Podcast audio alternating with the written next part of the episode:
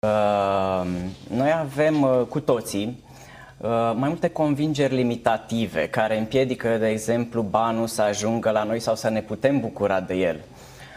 Pe de-o parte, să știm să primim înseamnă să ne eliberăm de aceste convingeri limitative. Ele sunt foarte multe și depind de la persoană la persoană.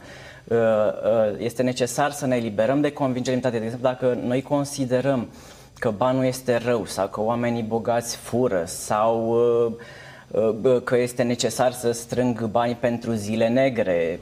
Sunt tot felul de convingeri. Acestea, în primul rând, trebuie conștientizate, după care trebuie eliminate. Teta Healing este unul dintre instrumentele prin care se elimină, dar sunt și alte modalități.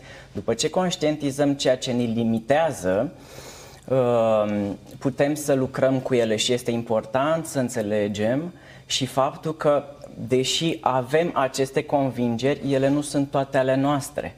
Pentru că pot fi convingeri de neam, exact cum, cum a spus de, din popor, sunt convingeri genetice, sunt convingeri istorice și așa mai departe.